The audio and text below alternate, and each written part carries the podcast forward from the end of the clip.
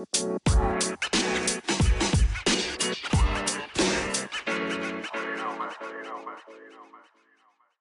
ano to, parang simulan natin sa isang slam book type of opening. So dahil na-introduce natin yung podcast natin, uh, siguro magandang simulan. Uh, parang tungkol saan ba yung podcast na crowdsource. So, crowdsource kasi nga yung mga magiging topics natin eventually will come from the pulse of the crowd, of the people. Uh, tama ba? So, kung ano man yung napapanahon, kung ano man yung parang mainit na usapan during that time. Except for political and except for showbiz. Well, to some extent, showbiz siguro. Hindi natin alam kung uh, si si Bonch. Siguro may konting ano, may konting showbiz. P- pwede, oh. Ayan. So, basta ano, yung politics is out basta of, lang politika. Uh, out of the way. So, uh, ano man yung sentimiento ng out of the circle. ng ng public during that moment we can discuss and we can have a podcast episode out of it. So kaya siya crowdsource podcast. So okay, yeah, bilang nice. panimula so ako na yung mauna magpakilala sa sarili ko. So ako po si Lance Fernandez at ako po ay isang uh, communications manager by profession so yun po talaga yung field ko writing editing production and UP uh, UP student, UP graduate. Uh, nagbagyo mm-hmm. muna ako before one year. Then I transferred to Diliman to finish. Tapos, aside from being a communications guy, ako po ay isang uh, sports, uh, ano ba, sports nerd siguro. Masasabi natin sports nerd. Kasi marami akong sinusundan na sporting events, basketball, NFL, uh-huh. football.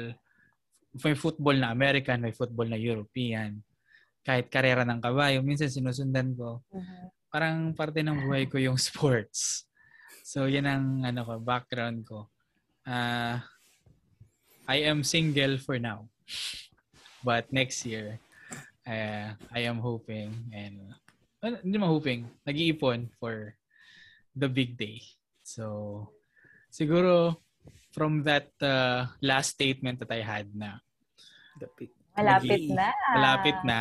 So, susunod natin si Isa na malapit na rin. So, Isa, ayan, um, tell us more about, parang, parang job interview lang ako. Tell oh, us more right, about yourself. Uh-huh. Uh, hi everyone, I'm I'm Isa. So ngayon, uh, I'm an, a technology risk consultant sa one of the big four firms. And then, yun. Uh, in my, in my pastime, I always watch Netflix, ganyan, and I always play with my pets. And hindi ko lang alam kung ano kaya mafe-feel nila pag hindi na work from home, 'di ba? Nasanay sila na nandito ako lagi, ganyan, nandito yung mga tao palagi. Pero kapag hindi na work from home or parang back to normal na ulit, bakit wala yung amo ko, ganyan. Pero yun, so, so far, they keep me sane and ang saya lang kapag nandiyan yung mga pets and, you know, mga furry friends. And going back to Lance's, uh, ano kanina, initiation. so, next year, hopefully, uh, ang aking tying the knot. so, yun, single and engaged. Yes, engaged now. So, next year, kaming Lance ay tying the knot. Congratulations. so, ma- ma- oh. let's have MJ. Ano? bago tayo ano pumunta ano kay bago tayo pumunta kay ano. bago tayo pumunta kay okay. MJ. Ano lang, tanong lang tungkol kay Isa. Ano yung technology risk something? Um, what do you do? Ayan. Yun. Technology risk. Hindi naman so, kailangan ng mahabang job description. Uh, basta ano, ano siya eh. Med- Oo, hindi naman, hindi naman. So, in essence, ano siya? IT auditor. Yan. Mm, okay, sige. Tsaka ano yung pinapanood mo sa... IP? Ano IP? Ati. IP. Oh. Mali ko ba? Well, konektado naman oh, ng IP sa IT. Oo. Medyo, medyo ano naman yes. sila eh. Oh, IP, IT. Ayun. Pero IT, at least for the benefit of those who are listening, IT po yun. So, information technology. Mm-hmm. So, naghanap po siya ng risk yes. essentially. Oh. So, kung mga kung mga hacker po kayo or ano, scammer kayo, Siya po yung nanguhuli siguro. Uh, Oo, yung nangu-audit. Tama. Tama uh, ka naman dyan. Galing mo uh, So in a way, in a way naintindihan ko na yung trabaho niya. Ano yung pinapanood mo sa Netflix ngayon? Nabanggit mo kasi na, na, na ano, mahilig ka sa Netflix. Ano yung series Oo. or like movie? So ngayon, stuck ako ngayon sa K-drama na Vincenzo. Vincenzo? actually, actually, ano siya, sinabi ko na nga sa sarili ko na hindi ko, hindi ako manonood ng series na hindi pa tapos. Kasi naiinis ako na naghihintay okay. sa next episodes. Kaso hindi ko napigilan at pinanood ko siya nung isang araw. Ngayon, hindi ko na mapaka hindi na ako mapakalin na hindi ko siya tapusin. So, yun. Yun lang. Um, from time to time, uh, I watch K-dramas. Uh, from time to time, I also watch um, yung mga movies, American movies lang. So, whatever comes na I think na okay naman siya dun sa aking kiliti, uh, I watch. So, I just don't watch horror movies. Yun lang talaga. uh, you'll never see me watch horror movies unless it's in the morning and with friends. So, ne- so never ka pa nakapanood ng Shake, Rattle, and Roll? na kahit na anong episode? Hindi. Hindi. Okay. Hindi. Siguro mga clips lang. Mm. Pero yung whole movie, hindi. Hindi, yung mga yung sina... Ano, yung ano mga ano, sina... Mga undin. Ah, yung ano, yung... Yung horror flick na ano, yung... Ano yun? Yung 1, 2, 3, 4, 5, 6, 7, 8, 9, 10. Ano yun? Mm. Emily Rose. Emily Rose. Ah, yeah. no. No way. no way. Bala kayo dyan. so any any genre basta ano, basta horror. Yan. Okay. Na oh, na hindi horror. Na basta hindi, hindi horror. Basta hindi horror. Okay. Sige. Okay, so salamat sa ano sa introduction Isa. So, ayun nakilala natin kahit paano si Isa. So, madali lang naman po siyang pasayahin basta may Netflix po. Okay na 'yon. Ayan. So, let's proceed to who I think is ano the oldest among oh, the na. three. No? Sa tingin ko siya yung pinakamatanda out of the three. Hindi ko alam yes. kung anong... Eh, ah! Hindi ko alam kung anong edad niya. Feeling ko din. Okay. Pero I'm guessing here, given tatlo lang naman tayo, and I know my age. Ako talaga. Feeling ko ikaw yung pinakamatanda sa akin tatlo. So, go ahead. Matanda lang ako sa ng ilang buwan. But still, it's it's De, something sige, to brag about that I'm not the oldest in this bunch. Okay? So at least, hindi ako yung masasabing pinakamatanda. So, bilang ikaw yung may pinakamaraming experience, so I'll let you introduce yourself. Ayun. So, hi everyone. So, I'm MJ. Pero taw- ang iba naman ang ano, ang pangalan ko sa mga kaibigan ko sa college and sa ano, sa dito sa neighborhood. So, ako naman si Bonj para sa kanila. So, sa Ateneo, nagtapos ako ng political science. Hindi ko na tinuloy ng pag-aabogado dahil marami na silang abogado. So, nag-ano ako, nag-pursue ako ng ibang career path. And so far naman, mukhang naging successful naman ako sa mga life choices ko. And nga pala, napansin ko lang, UP, UST, Ateneo, pero kulang na lang isang berde. Magiging big four na.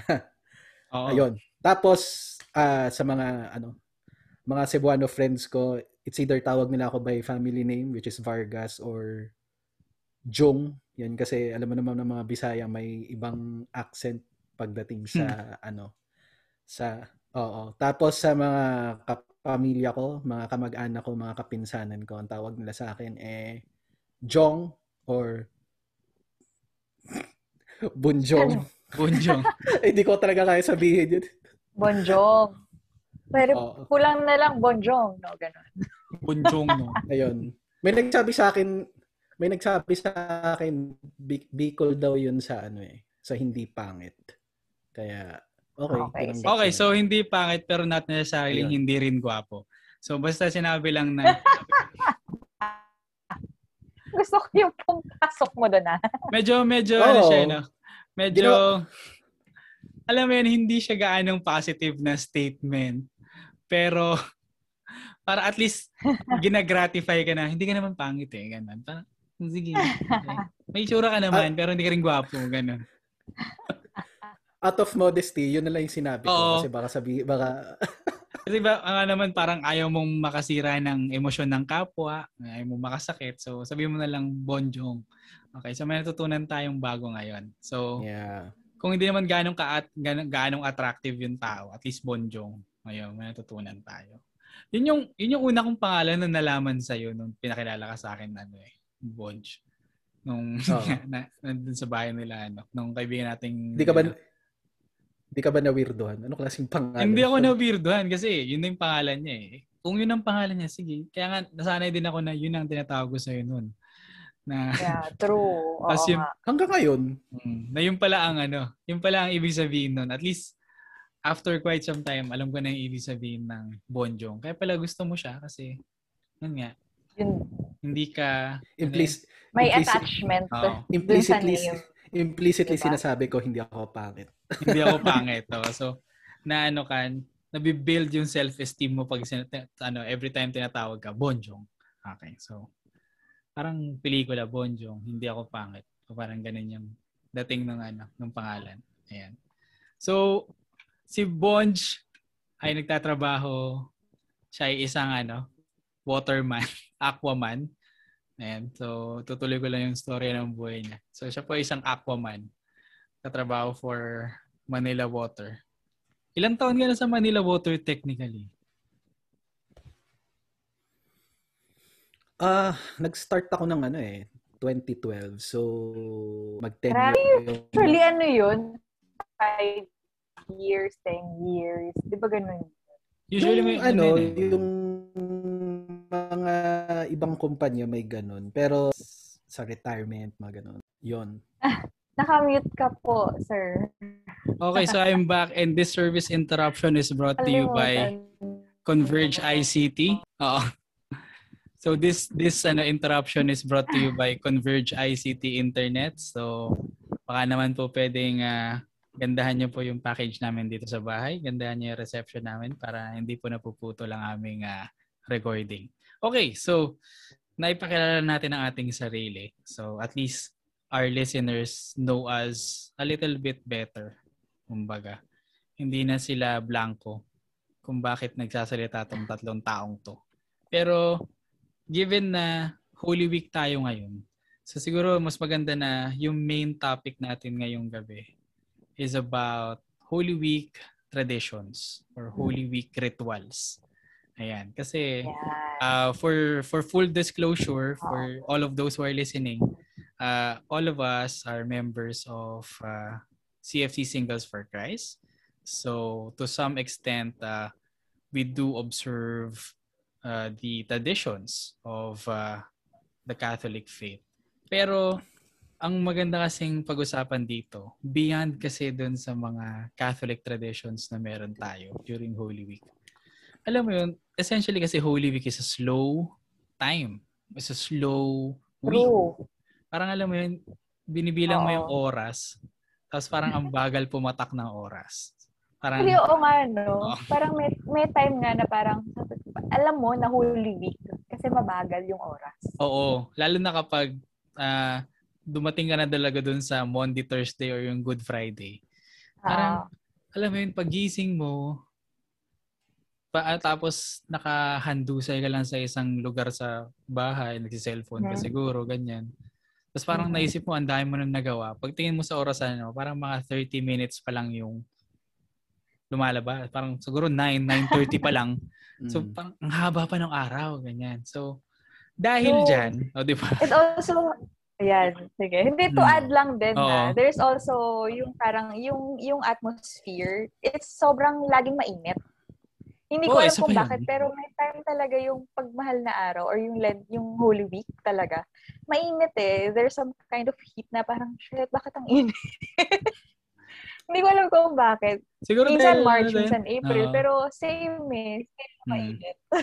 Nat- natatapat talaga siya na, na summer. Oo, tama. Magto two years na tayo na naka ano naka pandemic so hindi kagaya nung dati kasi pag mga ganitong panahon let's say sabihin na nating mabagal may mga nakikita kang lumalabas pa rin like mga nagbi-visita visita iglesia, nag ano, nag uh, nag-aalay lakad sa ano sa Holy Week. pero ngayon kasi parang hindi ka na hindi ka pwede lumabas eh. So parang mas kung kung yung iba lumalabas para ma, ma maka-escape dun sa ano sa monotony nung nasa loob ng bahay. How much more ngayon na parang hindi ka na makalabas, 'di ba? So parang ayun yung ano, yun yung mm. mga bagay na siguro pwede natin ma ano mamaya. Mas mahirap i ano no, mas mahirap i-break yung monotony kapag nasa bahay ka lang. At least kapag yung Holy Week na may posisyon or what not, at least may nagagawa kang iba. So pero we'll we'll touch upon Holy Week rituals mamaya. Pero ang yeah. gusto kong patunguhan ng diskusyon natin tonight is more of parang ano ba yung mga nakakasanayan nating rituals? Ano ba yung nakakasanayan nating panoorin? Or ano ba yung mga ginagawa nating bagay para maibsan yung uh, quote-unquote slowness ng Holy Week? Para uh-huh. uh, may may pangontra tayo dun sa ano sa sa solemn slow pace ng mga araw na ito. Siguro magsisimula ako. Mm. Habang sinasabi mo yan, parang dami ko na rin, ano ah, naiisip diba? eh, di ba? Ang dami bumabalik sa isip mo kapag ganyan. Mm-hmm. Ito yung sa amin nun eh. Kasi kami nun, uh, nung panahon na wala pang cable sa TV. Ngayon kasi cable, may pinapalabas pa rin kahit ano yun, Holy Week. Mm-hmm. Ito talaga ugali namin to bago mag Holy Week manghihiram na kami ng mga VCD sa Video City. Oh, di ba? ng ng pang isang linggo. 'Yon, 'di ba yung Video City, may Video City na malapit dito dati sa location natin. Tapos uh, kung ano yung napanood na namin, iiwasan mo na from the previous year. Ganyan. So, as much as possible, ang ginagawa namin, hinihiram namin yung mga pelikula na for se- seven days yung bago mag ah. Kasi kung three days, baka hindi namin mabalik kagad. So hindi namin Hindi mabalik. Oo. True, tama. So ano yan, uh, pag nahiram na namin, babalik kami sa bahay. Tapos ano, uh, we we we have a schedule. Titingnan namin yung lahat na hiniram namin. Sige, unahin natin yan. Pagkatapos niyan, ito. Tapos ano ba yan, we factor in breaks. Oo. Lunch break, uh, merienda, dinner, ganyan. So matatapos Ito kami. Ito yung may schedule ka. Hindi, hindi mo namin sinusulat. Parang pinipila mo lang yung VCD. Okay, una yan. Mm-hmm. Tapos natin yan. Ito, ito, ito, ito. So, before... Mga, mga, nakaka, mga nakakailang movies yan? Sabi natin ano, at least at least three movies. Pero kung tigwa one and a half hour lang, kaya na apat. Ganun. Three, uh, three uh, movies three movies per day? So, ibig sabihin, day. nuebe? Nuebe. Per day. Namin. Oh, per day. Oh. Pero syempre, may mga ano yan. So, may mga break yan. I guess three is enough kasi, yun nga, papanoorin mo yung Seven Last Words, yung Veneration of the Cross. So, we, ano, we also participate in those activities. Pero, on slower days or yung mga patay na oras, ayun, you pop in a movie Uh, usually, nag-aaway pa kami kung ano yung mauna. May ganun pa yun eh. Hmm. Mm-hmm. So parang hindi mo alam kung Oo, sino parang mga... ano, parang ano ba to? Ito na lang unahin natin. Oo. Ito na lang unahin natin. Next na yan. Hmm. Ito na yung sunod natin, di ba? Tapos ano nga yun nga. Hmm. No, no offense to ano, to Isa. So, minsan naglalagay kami ng horror movie. Tapos nire-reserve namin siya gabi. Nire- piniplay niyo sa gabi. Sa gabi. Ng Holy Week. Oh. Tinatakot niyo yung sarili niyo. Oh. At least pag natakot kami, mapapadasal kami. So Holy Week na Holy Week, di ba? Sakto. Oh. Hindi ano, parang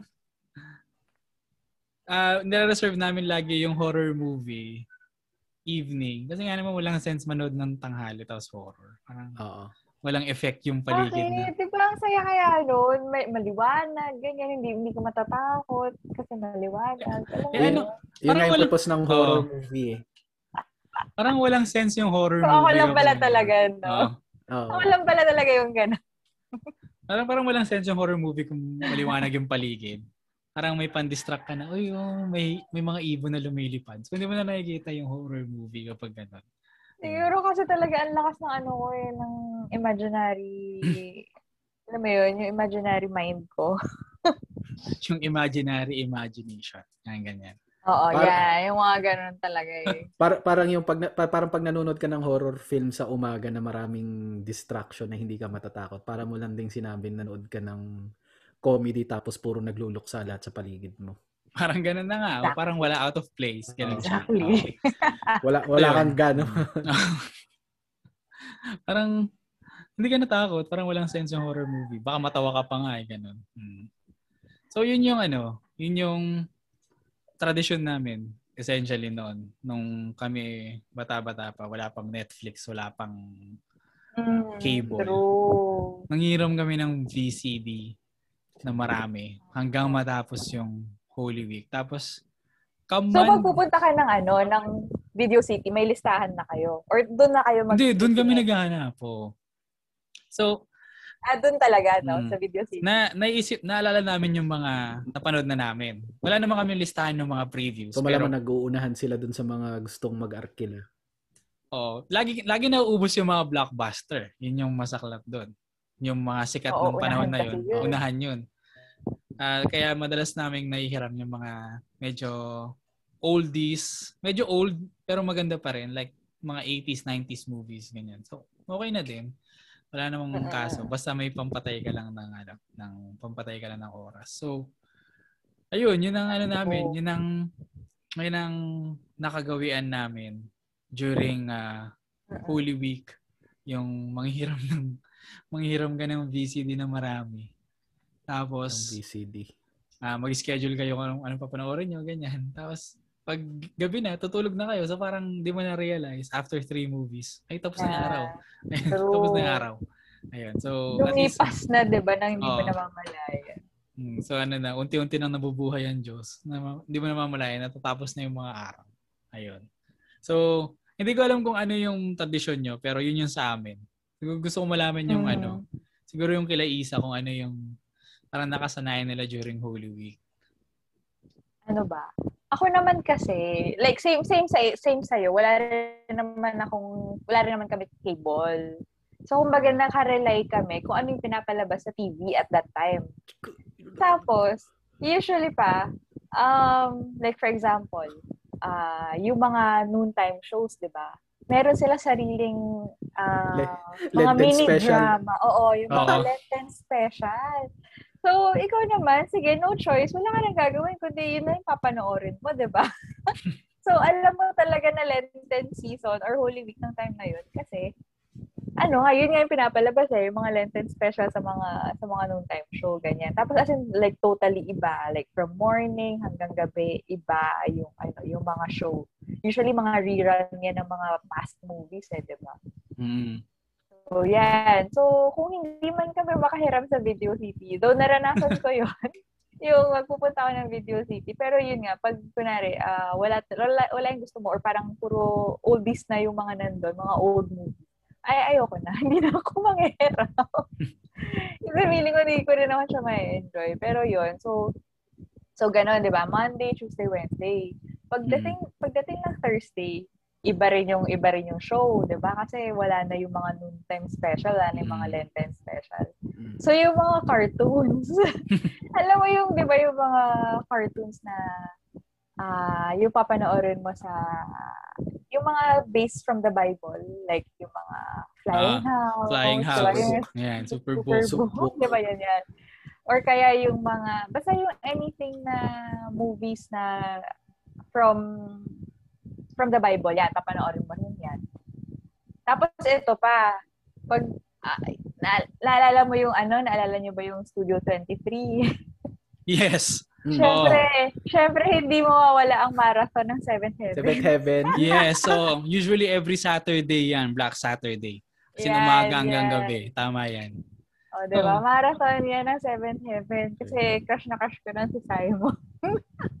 Si Simon. Simon yung Simon ano, yung, yung mas batang ni, lalaki. Oo, ni Aaron Carter. Carter. Ah. Oh. Si... Nakita ko kasi si Aaron Carter sa kanya kaya kit nakita ko sa kanya. Nalala ko nga yung marathon na yon, no. Uh, dahil dahil doon nakabisado ko yung jingle ng Seventh Heaven dati. Oo, 'di ba? So parang every every episode makikikanta makikikanta ka na. A Seventh Heaven. Seventh Heaven. Diyan galing si ano, di ba? Si Jessica Biel. Diyan yes. galing, di ba? Oo, si Jessica Biel. Yes. Mm, ang tagal din ng palabas na yan kasi. True. 10 parang, years? 10 years ata. Sobra kasi yung bunso nila. Oh, Doon na tumanda sa show. Na naging, teen, oh. naging teenager na siya. Teenager na. Si ano, nung, si Ruthie. Oo, nung, diba? nung huling season. Tapos parang nasa storyline na na ano, nag-move out na yung kuya nila, nag-move out na si. Jessica Biel. So sobrang tagal nung yung nung to storya. the point na mm. lumaki na ata yung kambal. Tama ba? Oo, eh, may kambal pa. Oo, oh, may kambal nga pa pala yung bunso. Mm. Oh, may kambal pa. Tapos, ano yan yung may kambal lang at lahat, tumanda na sila at lahat, pero yung aso stays the same. Oo, diba? happy. si happy. Uh, stay, ayun. Ganun pa din. So, di ba, ang saya. Ang saya lang na pinapanood mo yan, yung mga ganyan. Tapos, ano pa, yung mga kapatid ko naalala nila. Naalala ko Barbie. Yung mga Swan Lake. Siyempre na mga ah. bata pa, di ba? As in, like, kung ano lang yung available talaga sa TV. Mm. Yung mga Barbie, ganyan. So, panoorin mo, which is okay naman, pampalipas oras din, di ba? Yung ano ba yan? Yung ba yung Barbie na Tagalize? Oo. Oh. Punta tayo dun sa Sapa, Barbie! Mga ganun. Pero pa, totoo, totoo. Yan, ganyan yung mga ganyan. Kung hindi man tagalize, at matutuwa ka kasi, ano, as an own version, I mean, yung original version pa rin eh, di ba? Anong mm-hmm. channel yan? Ah, uh, minsan seven, ganyan. Minsan seven yan, si Barbie. Uh, mm. Minsan si ano pa yan eh, si Starla. Oo. Starla. So yeah, yun yung mga memories ko ng mga pampalipas oras. Tapos maka- nakakatuwa lang din na parang, kunwari kapag uh, pagdating na ng gabi, pupunta ka sa Channel 2. Kasi magre-rerun sila ng mga movies na hindi ko napanood dati. Yung mga sikat na mga blockbuster Ayaw. movies. Yung mga ano, Milan. Oo, ah, yan. Yung mga uh, yun yung style lang. Yun yung programming nila kapag Holy Week. Yung mga star cinema na ano, na palabas. Na blockbuster, uh, di ba? Mm, yung, yung mga, so, ano, parang, oh, sige, fine. Tanging yaman. Oh. Tanging yaman. Yan. Tanging yaman. O kaya mga tanging ina. Oo, oh, pwede rin. Oh, usually yung pwede mga paggabi, no? Parang mga family-oriented or romantic movies oh, yeah, yung ano yeah. nila, yung theme nila during the the Holy Week. Ayan. Oh. So ano, naka-center din sa mga cartoons and TV shows yung ano, yung rituals nila ano, nila isa nung nung Holy Week. Oo. To kill time. So gusto mo malaman yung kay ano, kay Bonj. Kill time. Hmm. Yan, yan. Anong, yan. anong ginagawa mo? Marami tong ano, ah. maraming ginagawa to ah. Wala wala nga eh. Wala masyadong ginagawa. Pero ano, same same din kay ano, kasi parang different phases of life eh. Yung sobrang nung medyo batang-bata pa siguro mga grade school. So, madalas na napapanood ko is yung ano, uh, sa local TV lang, yung ano, Ten Commandments, yung Spartacus, mga ganun. Oh, so, parang, so yung mga yung mga haba doon talaga ako nag doon talaga ako na-enjoy kahit ilang beses kung ulit-ulitin. Tapos syempre, hindi nawawala yung ano, Jesus of Nazareth, 'di ba? So Yes. Since wala kang ibang mapanood, yun lang yung napapanood ko. Siyempre, nung nagkaroon na ng cable, eh syempre, iba na yan. Cartoon Network na pinapanood. Parang pampalipas. Ano, kasi syempre, ano nga eh, very slow yung, ano, very slow yung panahon. Pero ang pinaka, ano talaga, maalala ko talaga pag, ano, is hindi kong ano yung ginagawa ko pag nasa bahay. Minsan kasi, nagbabakasyon kami sa ano sa Bicol kung saan yung ano kung saan lumaki si Papa. So uh, usually makikisakay kami doon sa galing Manila, makikisakay kami sa sa parang L300 or ano, basta malaking sasakyan ng tito ko. Mm. Tapos yung biyahe papuntang ano, uh, Camarines Norte, madalas lalaging pinapatugtog niya kasi ito talaga yung lagi kong na aalala every time na ano lang naman yan eh, pumupunta lang naman kami sa Bicol kada pag Holy, Holy Week, Week. Holy Week or Lent. Pero, yon So, ang laging pinapatugtog ng driver is yung pork chop duo. Kung alam nyo yun. Oh my gosh, ano yun? Oh. Ay, oh, alam familiar yun? sila, pero hindi ko. Mga ano sila? Uh, ano song sila? O, sige, sige. Komedyante sila. Okay. Kumakanta, kumakanta sila occasionally. Tapos yung mga joke nila, parang May nakakatawa, may green. So, pang, Oo ba? Hindi ba pang mga pang tatay yan? Pang tatay and pang lolo precisely. Kaya nga tito eh. Yun. Ayun. Okay. Hmm. So, parang kumbaga kasi syempre bata ka, restless, hindi ka makakatulog sa sa sasakyan. So yun lang yung parang lagi mong parang yun na lang yung nagka-capture ng attention ko na napapa-sit still ako kasi pinapakinggan ko yung tugtog. So syempre pagdating naman doon sa ano sa probinsya, syempre wala naman masyado ding gagawin. So kung hindi ka kung wala kang gagawin, at wala naman din mapanood sa TV, usually lalabas na lang sa ano. Syempre, penitensya, 'di ba? So lagi ako nag-aabang na may nagpimit pin, nagpipinitensya. Tapos may lagi may dalawang may dalawang klasing ano eh ginagamit yung mga nagpipinitensya. Yung iba, ang ginagamit nila syempre yung bakal. So parang ako hindi ako nagtataka na Oo. nasusugatan kasi nga bakal. Yung iba, dudang-duda ko kasi parang may ginagamit sila nung parang ano, parang kahoy or basta parang siyang bamboo na parang wala naman siyang sharp edges. Tapos pag ginaganon nila, sabi ko, bakit kaya nagdudugo to? Parang um, baka baka peking ano yun. Yung pala, katagalan, doon ko lang nalaman na parang nilalaslas pala, pala muna nila bago nila hinahampas para dumugo. Akala ko dati, naglalagay sila ng ano, food coloring sa likod tapos pang ano na nila yung pero grabe, alam mo, naalala ko nung bata ako, yung penitensya na yan. I think curious na curious ako. Like, uh, kasi before, first time ko nakita ng penitensya nung nasa Bataan ako, kami, na, uh, nagpunta kami din, Holy Week, ganyan. Siyempre, uh, curious ako kasi, usually pag nasa probinsya, uso yan eh, di ba, yung penitensya mm-hmm. na yan. Like, yun nga, sabi nga ni Butch, food coloring lang siya na, alam mo yun, na ilagay sa likod. Uh. sabi ko, bakit parang hirap na hirap sila, ganyan. So, inisip ko like, baka paint lang siya or red paint lang siya, ganyan.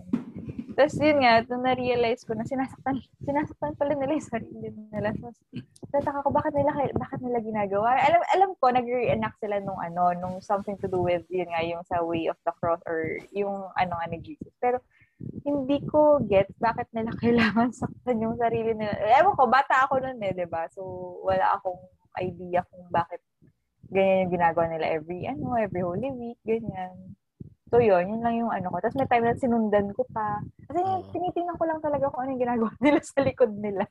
yang yang yang pini, yang yang penitensya na yan ginagawang panakot yan ng mga matatanda eh yung sasabihin ah, oo, sa ano ko yan. Wag ano ka papas papakuha kita diyan sa ano sa sa nagpipinitensya tapos ako nung medyo, syempre bata pa rin, pero medyo aware na ako na kung bakit sila nagpimbitin-intention na parang gusto nilang, ano, yung parang to make up for their sins. No? Parang uh isip-isip ko. Tapos pag, nari, pag naririnig ko kung may matandang nananakot na kukunin kanya, parang, hindi ba parang contradictory?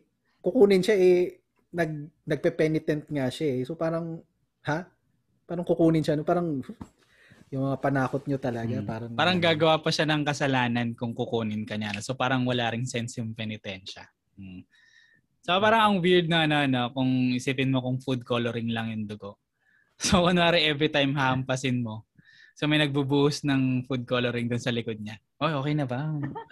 Convincing na ba yung convincing na ba yung ano ko? Convincing na ba yung dugo ko sa likod? O konting hampas pa? Konting hampas pa, Brad. Yes. May naalala ko dun sa... Ko, yun talaga. Akala ko like pintura lang talaga. Oo, di ba? Oo. Pero may naalala ko dun sa... Ano, Na-realize ko na lang talaga na to... Sige, ah, sige, go ahead. Na-realize mo na ano. Sige. Tuloy, carry, carry on with your thought. Na-realize ko na... Na-realize ko na... Na-realize ko na rin talaga na totoo siya nung may kamag-anak na nga talaga ako na ano na nagpenitensya. Pero syempre, lahat sila naka ano nakataklob lahat ng muka. Pero kumbaga, tinuro na lang nung isang kamag-anak ko, yan si ano yan, si pinsan yan, si ano yan, si pamangkin yan. Mm-hmm. Ah, okay. So, totoo pala. Mm-hmm. So, yun. Ayun. So, ah, nakita mo talaga na sinusugatan, ganun? Oh, parang ganun. Doon sa may, may starting point yan eh. Pero kumbaga, nung, kung, nung kamag-anak ko na yung may gumagawa ng ganun. So parang, ah, totoo pala talaga. Hindi mm. siya hindi siya acting na parang sa sinakulo na nagdadrama. Mm. naalala ko dyan sa ano, nabanggit mo kasi yung pork chop duo kanina. Hindi kasi yung oh. when when my grandma and my grandpa on my father's side, buhay pa sila. Umuwi kami ng Ilocos dati. Nasa may hmm. may van kami. Nakaupo sila doon. Tapos alam mo yun, na ano lang, mabanggit ko lang na kahit naulit na yung tape, tumatawa Ulit pa rin sila sa same joke. Ngayon, oh. diba? Eh, siyempre, ang haba ng biyahe. So, we must have repeated the tape two, three times. Kasi Manila to Ilocos, sabi natin, sampung oras. Minsan, mm. may mga, eh, noong panahon na yun, hindi pa uso yung ano, yung MOR ng ABS-CBN. Kasi ngayon, mm. kapag uwi ka ng Ilocos, all throughout the, the biyahe, may radio station. Dati, may mga patay na spots. So, you have to play something. So, either Eraserheads, cassette tape. Mm. Eh, dahil kasama namin yung grandparents namin. So, ang lagi nila request, yung pork chop duo. Ayan. So, yun nga, kahit ilang ulit na yung joke, tatawa pa rin sila. Oh. So, ano lang, um, yun nga, they're, they're not with us anymore. Pero that fond memory, yun nga, nabanggit mo yung pork chop, it reminds me of them. Ayun. And um, yung, yung times na umuwi kami ng, ng Ilocos kapag Holy Week. Tsaka, nabanggit mo na rin yung Ten Commandments. Isa sa talaga sa mga, actually dalawa. Dalawang pelikula na hindi ko makakalimutan kapag Holy Week mga Pinoy movies to. Nalala niyo yung ano, Sister Faustina na si Donita Rose yung bida. Basta may pelikula. Naalala ko pero uh, hindi ko napanood. So yun yun. Number one. Number two, ito talaga all-time classic pag Holy Week. Yung Kristo na si Matranillo yung ano, si Matranillo yung bida. Yung mga, Ayan. mga, mga kontrabida yung ano, apostol. Oo. Hindi ko maalala kung ano yung role ni Rez Cortez doon. Basta naalala ko nandun si Rez Cortez. Ngayon. Tapos, Puro kontrabida. Oo. Sino si Judas sa kanila? Baka nga si Rez Cortez. Hindi ko maalala eh. Pero, ang mga hindi ko makakalimutang eksena doon, ay, ang naalala kong karakter doon, si Lorna Tolentino yata, si Mama Mary. Kasi nung, mm. nung eksena, or Lorna Tolentino or Ami Austria, parang ganun. So, naalala ko yung eksena na ano, di ba yung Passover, palalayain yung isang preso. Nalala ko yung mm. eksena na ano, yung may mga tulisan dun sa crowd na ano. Pag pinasigaw kayo, sabihin nyo si Barabas. Ganun. Tapos kumiikot sila dun sa crowd. sabihin nyo si Barabas. Kapag pinigas, pinasigaw kayo ni Pilato, sabihin nyo si Barabas. Nga, ganun sila. So, tapos eventually, yun, napalayan si Barabas. I'm not sure if it's Ricky Davao, si Barabas. Tapos ayun, umiiyak si Mama Mary na at the top of his lungs, he was trying to say Jesus, ganyan. So, yun, doon na nagsimula yung pasakit ni ano ni ni Matranillo as ano as Kristo. Tapos the, the second scene na naalala ko sa buong pelikula, yung ascension na ni Jesus. Kasi parang ang abrupt nung pag-akyat ni Matranillo. 'Di ba kasi may may swabe kasi na CGI nagkulang na, sa effects. oh, may swabe kasi na CGI na, ano, 'di ba, pag ine-elevate. Uy, parang ganda ng oh. transition. May point kasi dun sa eksenang yun na parang, may point dun sa eksenang yun na parang tumigil. Parang tumigil, nakasuspend na siya tumigil. Tapos? Tapos umakyat ulit. so yung yung words niya is so, like sobrang ano. obvious. Oo, pa- parang if you're baka going... Na, ah, sige, baka naman ano, sige. Baka naman sa yun. ako. Baka naman sa yun. Para may, naka, may nakalimutan lang si Cristo. Teka, kompleto na ba? Susi? Wallet? Ah, okay, hindi, sige. Akyat hindi na. ba siya hindi ba siya handang umakyat sa langit apparently, no? So yun pala yung accurate na interpretation ng ascension. So may nakalimutan pa siyang gawin. Ano yun eh, yung, yung words na nangyayari no, yun na yung binabasbasan ko kayo sa ngalan ng ama ng anak. Tapos parang around the the word ang anak, parang in a way, parang tumigil yung pagkakasuspend niya for a while at Espiritu Santo, umakit na siya dire-diretso. Tapos, basta ano, ang ano, ang, it's so awkward na nakakatuwa siyang panoorin. Ngayon. So may mga, may mga cuts nung production budget na mahalata mo talagang may ano, may pagtitipid na ginawa. Pero it's a it's a good interpretation pa rin naman of the life ano of ba yan? Star, hindi hindi Star Cinema yan, no? Hindi, parang ano yun eh. Hindi rin naman siya film fest. Riga, Regal. Viva, ganon? Parang ganyan eh, Viva or Regal eh. Basta ano siya yung ensemble cast siya na ano, all-star all-star ano siya. All-star cast. Ganun. Basta naalala ko si Matranillo yung yung Cristo, yun yung hindi ko makakalimutan. Tapos yun nga, gaya nga na sabi ni Bonji kanina, parang puro goons yung ano, puro goons yung kanyang mga, mga disipulo. Ayan. So, siguro parang for a while, lagi rin pinapalabas yan sa Cinema One kapag Holy Week. Yan na yung mga panahon na may cable naman na. So, laging nakaschedule lang si Kristo kapag ano, kapag Holy Week na ano, na, na, na program ng Cinema One sa cable. So, bukod sa ano, so bukod sa Seven, Seventh ah, si Heaven, uh, ano yan, si Rez Cortez. Si, si Rez Cortez nga talaga sa Rio. Tinignan ko dito. Ah, okay. Sige. Ta- sige, basahin si, mo lahat ng cast. Sige. Si tuloy ako dyan na parang Emilio as ano, Cristo. First first time mo narinig tong pelikulang to, Isa? First time? Oo, ata. Or As siguro pag nakita ko na, ma, ma, babalik siya sa akin, parang gano'n. Pero parang hindi hindi siya tumatatak sa akin ngayon. Ah, eh. sige. Okay, sige. Bonj, basahin mo basahin mo yung no, ano, basahin mo yung so, cast. Okay, Matranillo si Cristo. Oh, yun. So si sino to? Charmaine Rivera, si Virgin Mary. Okay. Si Ami Austria si ano, Mary Mag Okay, ayun, Mary Magdalene. Okay. Si Ruel Vernal si Pedro. Ruel Vernal, yes. Po, oh. Si Andrew. Yes. Hmm. Tapos Edgar Mande as James. Si Michael Loxin si John the Apostle. Oo, Michael Locsin. Si Res Cortez, si Judas. Si George Estregan Jr., Matthew. O, si, diba? si Daniel Fernando, si ano, Simon. Si Patrick De La Rosa, si Thomas. Si Dindo Arroyo, si James. Si Romy Romulo, si Bartolome. Si Tom Olivar, si Tadeo. Tapos si Nicky Martel as Felipe. Si ano, si Gabi Concepcion, si ano, John the Baptist si Rachel Lobanco. Oh, nga pala nandun siya. O, oh, diba? As, as the temptress. Si Romy hmm. Diaz, si Satanas. si, ano, Pakito Diaz, si, ano, si Herod Antipas. Mm-hmm. Si, si Sheila Israel, si Herodias. Si Tonton Gadchere, si Lazarus. Ang tanong ko, anong year yan? 90s yan eh. Si, ano, uh, 1996? Okay, oh, 1996. Pinanganak ka naman na nun. Ito, ito pala yung prod- ito yung ano pre, mm. production company. Cine Suerte Productions. Sino yun? Ay ba? Bakit Sino Suerte? Sino Suerte? Sino Suerte. Mm. Sinuwerte nga naman sila sa cast kasi budget pa lang parang ang dami na lang kailangan bayaran. Nakatawa. Kaya. Oh. hindi kaya ano, hindi kaya sinadya nila na ginawa nilang apostles yung mga goons para magsisi sila sa mga pinagagawa nilang role dati. Okay, kasi lagi kang kontrabida, lagi kang action star. Sige, magdisipulo ka para magsisi ka dun sa mga ginawa mong kasalanan sa pelikula dati. Oo. Ayun. Pero yung Romy, pre. yung Romy Diaz na Satanas, very yes. accurate. Sobra.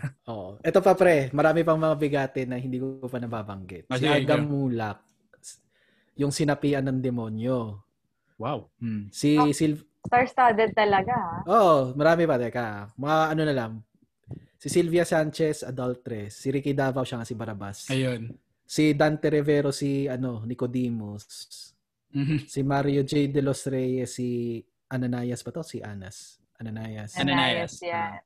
Oh, si Lou oh, si Lou Veloso isang Pharisee, si Romy Rivera, si Pontius Pilato, si Rudy Fernandez, si ano, Simon of Cyrene. Ah, yung tumulong sa pagbuhat. Si, si Gardo Versosa, si Estas. Si Christopher De Leon Tanong ko, sinong director niyan? Ang director ay si... Di ba si Mario J. De Los Reyes? Si Ben Yalong. Ben si Yalong. Okay. Nakakatawa. Okay. Star-studded, oh, ah. So, star-studded. Tapos nabanggit mo Ben Yalong. Alam mo kung saan ko naalala si Ben Yalong? Uh, I'm not sure. You can look it up. Yung mga comedy movie ni Andrew Inong 90s. Parang laging Ben ah, Yalong. Yung mga... yung mga wag kang gamol. Parang laging Ben Yalong ang director. so parang from Andrew E. to Cristo. Hmm. Sabi yung transition ng nung directing niya no? from from some something comedy to something serious. Ayan, Ayan nakita ko na yung mga anak ni Zuma. ben Yalong. Ayan, diba? no? mga anak ni Zuma, yung mga Andrew E. movies, ganyan.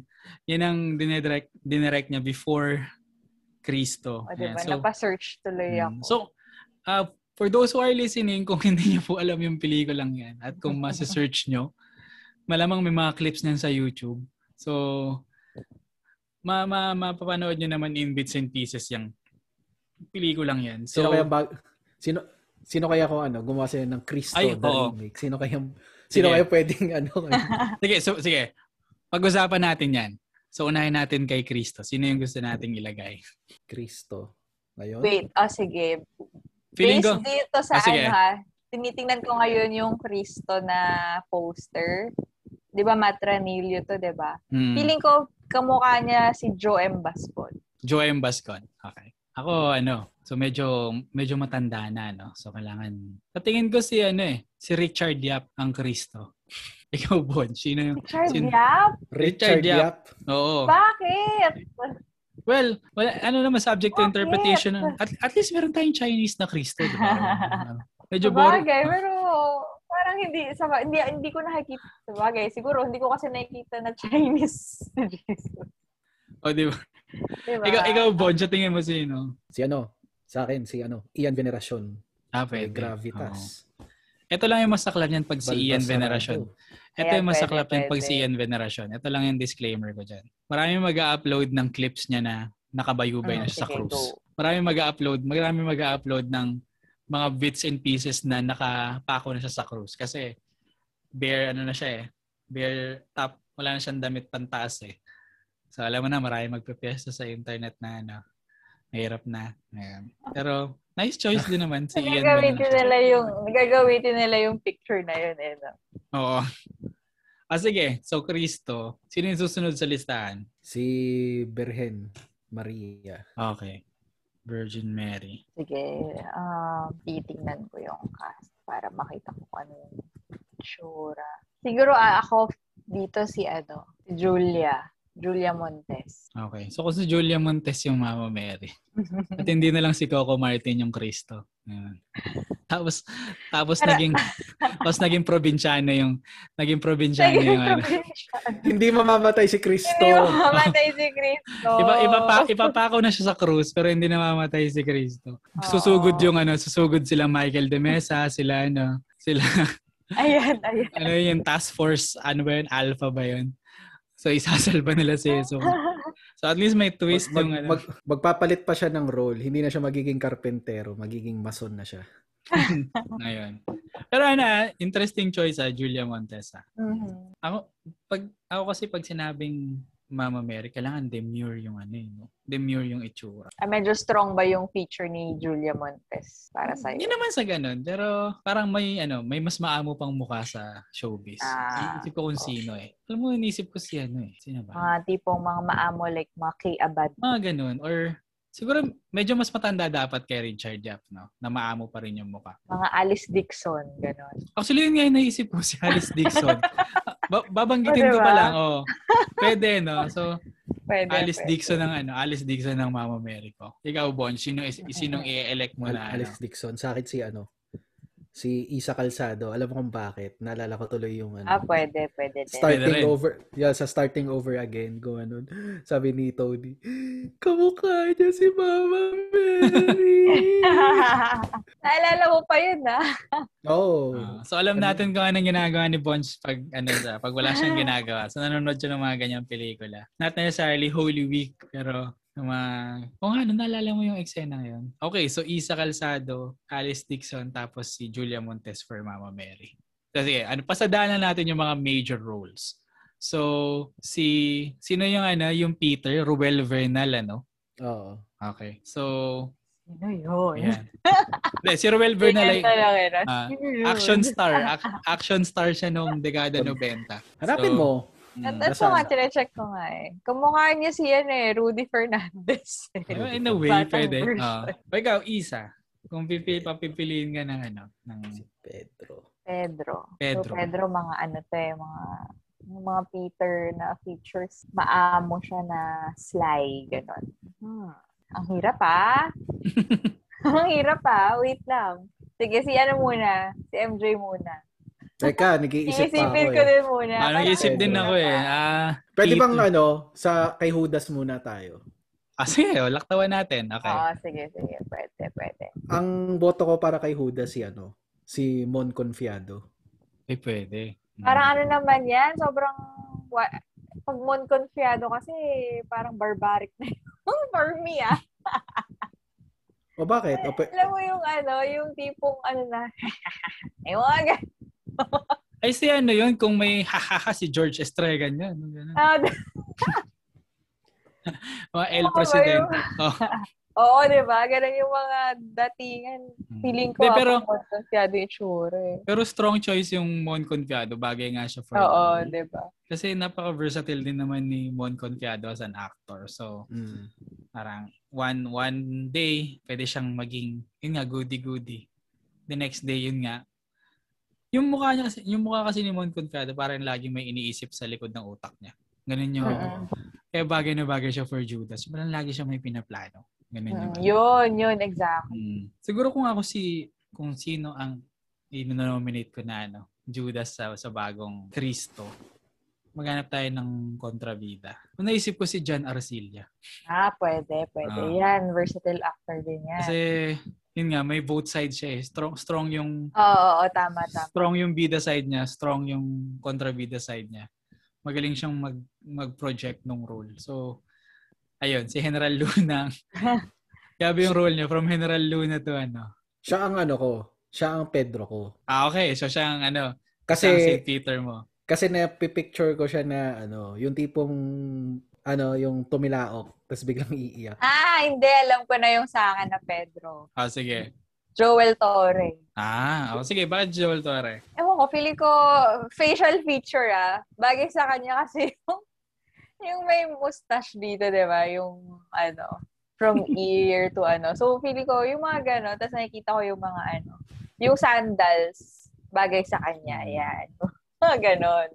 Ito pa, naisip ko kung bakit bagay si Joel Torre. Di ba usong-uso sa Pinoy pelikula yung naglalagay ka ng mga product placement sa gitna ng pelikula? Yung bigla na lang may Oo, Alaska. oo, oo. Okay. Oo. Bagay, bagay si Joel Torre sa St. Peter. Kasi di ba, tumila ako ng tatlong beses yung manok. Ano yung negosyo ni, ano yung, ano yung negosyo ni Joel Torre? JT's man. JT's Manukan. So, medyo, medyo, Ah, pwede, pwede. alang, alang dano. Kung gusto mong lagyan ng product placement si Cristo na medyo, ano, blasphemous, pero, well, ginagawa talaga sa pelikulang Pilipino yun para kumita ng extra Mm. money.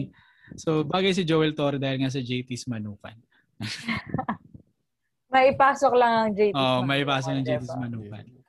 Okay, so, ang ang Judas Iscariot ni, ano, ni Bonch, si Mon Confiado. So, kami dalawa ni Isa wala pa. So, ang Oo. ang St. Peter ni Bonch, si, ano, John Arcilla. So, ako John Arcilla rin. Ano, John Arcilla ko pala Judas Iscariot. Yung St. Peter ko ang wala pa. So, kay Isa si Joel Torre. Oh, St. Peter. Ang kailangan strong leader eh. No? Hirap. Ang hirap pa. Parang ang hirap dignified, isa-isa dignified. yun, Ano, no? Oo. Actually, baka din, Mm. total, karamihan na rin naman na nabanggit natin na artista galing sa probinsyano. So, bakit hindi si... Oo nga, no. Hindi ko din napansin. Bakit? Eh halos lahat na yata ng artista pumun- dumaan doon. Oh, totoo lang, sa tinagal-tagal nung palabas, parang lahat nagka-career dahil dun sa palabas na yon. Ultimong CJ Ramos, nagkaroon ng career dahil sa anong yun. Totoo ba? Nan- nanumbalik yung kanyang career na, ano yun, na, na ano siya, yung drug usage and all, bumalik ang career niya dahil sa probinsyano. Anyway, Roel Santiago, St. Peter. Parang Ruben bag- Santiago. Si- Yun si President. Ni Raymond. Mm, siya yung president, ba? siya yung president sa ang probinsyano. Siya yung gumanap na presidente. Ayun, so kung nanonood kayo. Ah, bagay yung bagay yung itsura niya na leader, stoic, ganyan. Mhm. Tapos ano, parang he can he can portray the role na ano, na effective. Ayun. So siya yung St. Peter ko. Sige, isang role na lang from ano, for our new Cristo. Siguro si ano na lang, si si Poncio Pilato. So, sino yung ino-nominate niyo na Poncio Pilato? Matanda. Yan yung na. medyo ano. Ako ako may naisip na ako pala. Sige, sige, Okay. sige. Hindi kasi nasa probinsyano na rin lang tayo. Si Edo Manzano, si Edo no? Manzano naisip kong Poncio ah, Pilato. pwede, pwede. Oo. Magaling siya mag-depict ng mga ganyan eh. Mm, yung mga silent role na Yung not, mga in-between. oo, hindi hindi masyadong maraming dialogue. Oo, So, yan, yan. Yung yung body language yung nagdadala ng conversation. so Tama, tama. swak na swak si si Edo Manzano diyan. Pero iba kasi yung naalala ni Bonch kay Edo Manzano eh. Bakit? Sino? Ano? Game Censored. ka na ba? Ganyan? may may ano, may parang video na nagmumura si mm. Edo Manzano tapos yung pinakadulo nung ano, parang nag echo may, may pinapakitang buwan. So parang sumisigaw siya, ah, ah, ah, tapos may buwan. Oh. Ano, ano Basta nakakatawa siya pag napanood mo. Legit na legit na pelikula yun eh, no? Hmm. Parang Na-lost ako dun sa ano, dun sa buwan. Parang late late oh. 80s na late so, 80s na movie ata yun. Oh. No? May may may minumura si ano, may minumura si Ed, Edu, pero para may minumura siya pero nagmonolog siya. So tapos parang alam mo yung effect na ng movie na parang yung audio parang medyo ine-echo nila. So yung bandang mm. echo na yun biglang nag-cut sa sa buwan, uh-huh. sa full moon. So parang ang weird lang nung ano, pero parang sobrang nakakatawa niya kung papanoorin mo siya out of context. Mm. Yun. Ayun. Okay, so Edo okay, Manzano. Nakurious tuloy ako dyan. Hindi ko alam so, dapat ko so, makita. marami kang kailangan hanapin sa internet. Yung Kristo, yan. Ko bang panoorin? Hmm. So marami ka na assignment for Ay, Holy Week. Oh. Ano? Sino bang bagay na ano? Poncho Pilato. Sa akin oh, ano? Okay na ako kay Edo. Edo ka? Okay, two votes Edo. Ako kasi feeling ko dapat ka ako, ako kasi dapat ka, medyo character actor yung kailangan mo diyan eh. Kilala niyo si ano? Si Alvin Anson. Oh, si Alejandrino, yun sa General Luna. Si Alejandrino, napanood mo si General Luna isa, di ba? Oo. Di ba may isang general doon na parang kakampi ni... General Luna. Uh, yun. Yung, yung bigotilyo na general. Nalala mo? Okay, okay. Mm. Oo. Siya si Alvin, Alvin, Alvin Anson. Anson. Mm. Bagay din, oh, kasi matapang din yung mukha ni Alvin Anson. Parang bagay nga siya na ano, na Romano. Mm. Pwede, pwede. Mm. Romanong so, Pinoy. Romanong Pinoy na bigotilyo. Ta- ta- tapos yung Kristo ko si ano, no, Tisoy. Ako, t- Kristo ko inchik eh, oh. Sangka. Baka, baka diba Asian, na Asian uh, Jesus. Baka biglang magkaroon ng chow, product placement ng Chowking dun sa Kristo, ano ko, rerun. Pwede, pwede, oh, diba? diba? This, this segment is brought to you by Chowking. okay, so, ano lang, before we end, siguro magandang, ano rin, uh, magandang uh-huh. i-recall din natin before we end this, ano, inaugural episode. Akalain yun, nakasurvive tayo ng first episode na hindi natin namamalayan na it's over one hour. Nag-uusap-usap tayo na it's over one hour. So parang... Ay, dami, totoo ba? Oh, so parang oh, anda, hindi ko na din napansin. Parang ang dami natin natalakay na tumalon tayo from one topic to another. So siguro, ano, um, let's just uh, go back kung ano yung essence talaga ng, ng Holy Week para sa atin ngayon. So, para sa akin kasi, lagi ang Holy Week. It's ano eh. Ang, ang never ko talagang nakakalimutan when it comes to Holy Week. Nasubukan ko kasing mag-apostol dito sa simbahan sa sa amin. So, mm-hmm. kapag apostol, parang marami kang role during the Holy Week. Pag nagmamarcha ka, nagmamarcha ka dun sa likod ng Rebulto of the Dead Jesus. Kapag washing of the feet, ayan, ikaw yung hinuhugasan ng ng ano, ng ng pare. pare ng paa. So, kailangan malinis yung kailangan naka kailangan naka-cutex yung ano mo, yung paa mo. Hindi naman kailangan naka ano, naka kahit paano malinis yung paa mo. So, ano ka, talagang involved ka dun sa mga activities.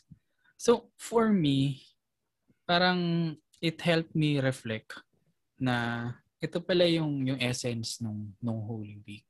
Parang beyond the beyond the VCDs and all.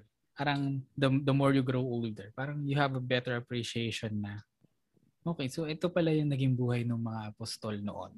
At uh, ito pala yung parang heart and soul essentially of the Holy Week. Ayun. So, ayun, so to, to wrap up our discussion, so para sa inyo, ano yung parang pag nababanggit yung Holy Week, parang what is the essence of Holy Week for you? So, ano yung, ano yung naalala nyo when it comes to um, the real meaning of Holy Week? Uh, ako quick lang na ano, na realization na yun nga.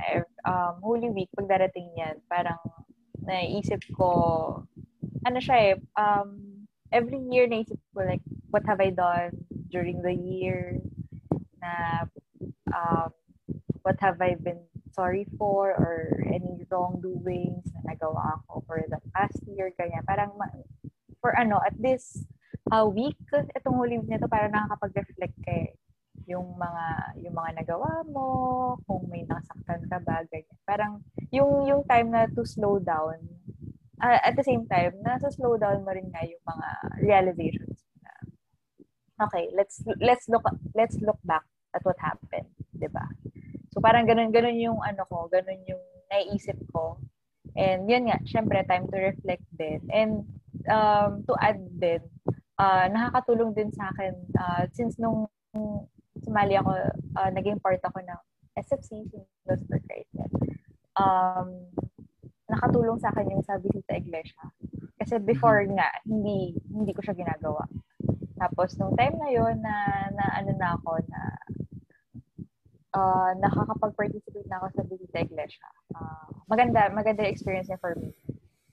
So, yun. Ang ganda nung, uh, ang ganda nung sharings, ganyan. So, dahil mo na-realize kasi you, you are with other people kapag nag-visit iglesia. Yun nga lang, uh, since this pandemic, hindi, hindi na ganun. So, usually, uh, last time nag-online, ano lang ako, online visit iglesia. Which is, uh, okay din naman, pero ang sad lang din kasi syempre wala kang ka-share. Ikaw ba, MJ, during Holy Week? Uh, well, more or less parang in-echo ko lang din mga sinabi nyo, no? So, but of course, hindi naman dapat once a year mo lang natin gagawin to kasi syempre Yeah, I know true. Oo. Ang pero in a way mas na-heighten lang siguro Oo. yung pagre-reflect because yung vibe niya to do the ano the pray, the prayers and reflection mm-hmm. kasi nga nabigyan ka rin ng uh, extra number of days na alam mo yun, kesa sa weekend mo lang gawin. Ito kasi mas medyo mas mahaba siya. So, nabibigyan ka talaga ng mm-hmm. panahon. And of course, yung paligid mm-hmm. mo din, wala masyadong busy activity. So, mailalagay ka talaga doon sa ganong, ano, ganong mindset. And ako naman, uh, for for the most part kasi, uh, nag, gumag, nag-ano talaga ako, nag, may ginagawa akong sariling, uh, like, uh, minsan silent retreat para dun sa tatlong araw. I mean, parang hindi ko siya masyado ina-advertise na ginagawa ko sa kumbaga parang hindi naman ako kilala ng mga ng mga makakakilala sa akin na ganun pero I I I do my own ano I do my own thing. Syempre minsan sumasama sa mga bisita iglesia, kung sa alay lakad din na lakad packet ng antipolo ginagawa ko rin pero kumbaga nung mga later part siguro nung ano nung nagwo-work na ako and ang dami ng uh, mga ano mga nangyari sa buhay na gagamit ko talaga tong time na to to ano talaga to uh, bring myself back or i ano ibalik ko yung sarili ko sa tamang daan or sa tamang mindset na mas maging ano pa mapagnilay-nilay sa mga nangyayari at mga nagawa ko sa isang taong nagdaan at sa mga mangyayari pa sa susunod na, na ano number of days bago mag ano ulit mag Holy Week ulit. Yeah, true. Tama naman. So on that note, maraming salamat sa ano sa quick reflections natin. Um, let's not forget na Holy Week is for the Lord. Um, there might be distractions that we want to do. There might be things that we want to do. Pero let's not forget to devote hours to reflect, to pause. Kasi baka yun nga yung hinihingi talaga nung period is to really reflect and to pause. Maybe for faith reasons or maybe for personal reasons na rin. So take this time to assess, reflect, to slow down, and to just um, go with the flow of the days kasi mabagal talaga siya. So, let's not forget to mm-hmm. put back the holy oh, in Holy Week. So, yun yung ano, magiging ending natin for for tonight. So, sa mga nakikinig ba sa hanggang matapos ang aming diskusyon, maraming salamat po for listening. Do not forget to follow us. We have a Facebook, facebook.com slash crowdsource podcast. One word po lahat yon. So yung crowdsource po namin may D sa dulo. Sourced. Ganun po. Crowdsourced podcast. Ganun din naman po sa Instagram. Instagram.com slash crowdsource podcast. So we will be back hopefully next week for another discussion, another uh, roundtable talk on the Crowdsource podcast. So, oh. wait, in, wait lang Lawrence, may dadagdag pa pala ako.